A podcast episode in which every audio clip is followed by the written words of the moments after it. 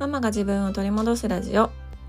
このラジオでは子育て真っ最中の私が子育てを通して自分を見つめ直す方法や母親として過ごす中での気づきや学びをシェアしていきます。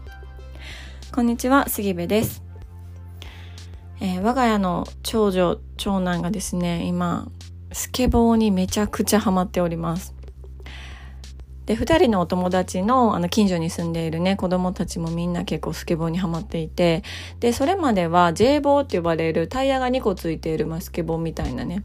あのものをこう自転車代わりにみんな使っているぐらいこう毎日それに乗ってたんですよね。そうでなんかうちの近所は結構特殊かなと思っていてみんなねその J ボーが本当にめちゃくちゃ上手なんですよ。うん、自転車よりも J ボーに乗っているしちょっとそこまで行くのにも J ボーに乗っていくのでもう本当になんかみんな極めてるんですよね。でそれもあってあの、まあ、乗るものが J ボーからスケボーに変わってもある程度みんなすごく上手にね乗れていてびっくりしてます。でやっぱりこれってあのオリンピックでね、うん、日本選手が金メダルを取ったっていうことの影響がものすごく大きくってでももちろんこう東京でオリンピックが行われていた日本でオリンピックが行われていたっていうことも大きいですし、まあ、やっぱり金メダルをね、うん、初めての種目で日本選手が取ったっていうのは大きいなって感じてます。であの私がねすごくこう子供たちを見ていて思うのはあのドッジボールとかサッカーとか野球みたいな子供たちの中でのこうメジャーな遊びの中にスケボーが加わるっていうのはなんか本当にこう新しい文化がね浸透していく瞬間を目の当たりにしているっていう風に感じているんですよ。うん、こうもちろんこれまでにも日本国内でスケボーをしてる方ってたくさんいたしスケボーしてる子どもたちっていうのもたくさんいたと思うんですけど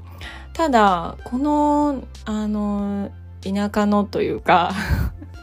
本当に一般の子どもたちがあの夏休みにねスケボーに乗って家の前で練習したりとか学校から帰ってきてスケボーに乗って遊んだりっていうこう普段の生活の中にスケボーが入ってくるっていうのはやっぱりまだあのなかったことだからそれをねあの見るとわあめちゃくちゃ文化が変わってる瞬間を目の当たりにしていると思ってあの感動一人でねあの勝手に感動しております。もともと私はあのそのカリフォルニアのこうカルチャーというか LA のね、うん、雰囲気とかっていうのがめちゃくちゃ好きなのであのすごいちっちゃい頃から息子にスケボーしたらってすごい言ってたんですけど全然あの興味を示してくれなかったんですよ。そ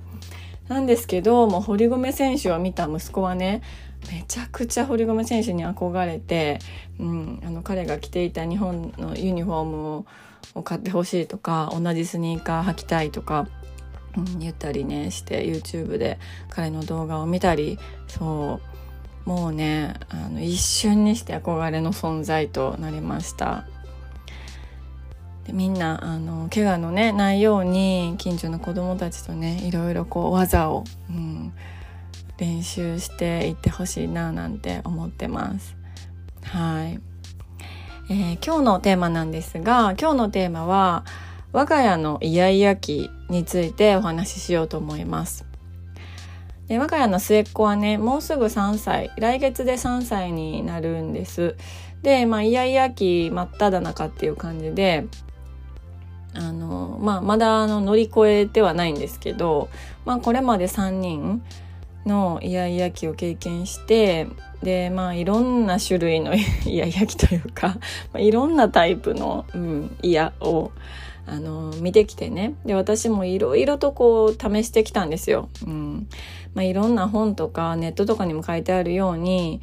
なんかこう自分で選ばせたらいいんじゃないかとかとにかく共感してあげたらいいんじゃないかとか、まあ、いろんなこうハウツーみたいなものがあの世の中にはこう転がってると思うんですよね。でそういうのはある程度もあの全部やってみたっていう感じです。うん。で今回もまああのイヤイヤ期がうーんいつぐらいからかな。1歳半ぐらいからあれもしかしてこれはイヤイヤ期なんですかっていうのが始まりまして。でピークは超えたかなと私は思ってるんですけどいやでもちょっとまだ気が抜けない状態、うん、っていうふうに 思ってます。でね今回あのまあこれが一番良かったかな今回はって思っているのは付加価値をつけるっていう方法だったんです。うん、なんかめっちゃ難しそうなすごいビジネス用語っぽい感じの言葉なんですけど付加価値って皆さん聞いたことありますかね？価値を付け加えるって書いて付加価値なんですけどこれはあのー、私がねずっとこうアパレルの販売のお仕事をあのしていたので、まあ、それとめちゃくちゃ似ているなっていう風に感じてるんですよね。うんまあ、例えば昨日末っ子のお味噌汁の中にナスビが入っていてでナスビ嫌やって言い出したんですよ。そうそういう時にあのナスビがいかに素晴らしいかっていうことをあのいろんな角度から説明するんですよね。そう。あのまず見た目、うん、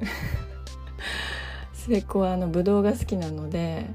ちょっと見てナスビの皮。みたいな。ブドウと同じ色やで？とか言って。あのまず見た目を褒めるんですね。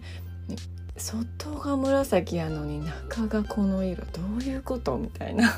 感じで。意味わかんないんですけどあの見た目を褒めます。であのそれをこう切った時の気持ちとかも言ったりとかしてこれママめちゃくちゃ頑張って切ってん丁寧に。もう本当に美味しく食べてほしいと思ってすっごい頑張って切ったとか言ったりとか。あとはなんか前食べた時は美味しくなかったかもしれんけどあの時のナスビとこのナスビは違うナスビやからなみたいなことを言ったりとかね。まあとにかく言えることは全部言うんですよ。うん、お味噌汁の中でめっちゃ気持ちよさそうに泳いでるわとかねもうとにかくもう言えることは全部言う。であのー、結局ね昨日は、まあ、旦那さんがいろいろ旦那さんもいろいろ言ってみたりしていてで食べてみて食べてみたら美味しくて食べれたっていうパターンだったのであはいよしよしと思ってたんですけどこれって食べ物だけじゃなくって服とかでもそうであのー例えばね朝忙しい時に今日のこの服嫌やと言いました。しかもそれは自分が選んだ服でした。なのにあの急になんか嫌になったと。なった時に、まあ、結局まあ次選ばしてもいいんですけど時間ないって時にねもうこの服がいかに素晴らしい服かっていうことをめっちゃ説明するんですよ。あの細部まで説明する。ここにこんな糸で縫ってあるなんてすごい。しかも線2本2本も縫ってあるとか。何ここの首元の縫い方とか縫い方ばっかなんですけどそうこの色の服ママも欲しいと思ってたけど全然見つからへんのに着れるいいなこんな服着れていいなってあのものすごい言いまくる。でとりあえず一回着てみて鏡で見てきたらみたいな感じであの試着室に誘導するみたいな感じであの試着に促すんですよね。そうそんな感じであの全てにおいて付加価値をつけるっていうのをめっちゃ今回してるなって昨日気づいたんですよ。そうでまあこれもね時間に余裕があったり気持ちに余裕がないと全然できないんですけどでも結局時間がなくてもこれをしてしまった方がその後スムーズに進んだりとかすることも多いのでこう「いやいや」って言われて「イライラ」っていうスイッチが入る時もあるんですけどねあのーイライラスイッチが入ってイヤイヤスイッチが入ったままだと何も進まないのであの物事を進めたいって思うと私がそのイラのスイッチをちょっと抑え気味にしてもう演じきる、うん、もうあのプレゼンをする人に演じきるっていう、うん、ななりきるっていうのを結構ね心がけてるなって昨日あの改めて思ったんですよね。そうそう。だからまあイヤイヤ期を乗り切る方法とか、うん、イヤイヤ期をどうすればいいかみたいなハウツーとかって本当にいろいろ世の中にはこう転がっているし育児書とか、まあ、無料のネットとかでもねいろんな情報が載っていて見れていろんな方法があると思うんですよね。そうだからまあいろいろ試してみたらいいかなと思うし、まあ、これはイヤ焼きに限らずなんですけどねいろんな方法を試してみてそれをねこうなんか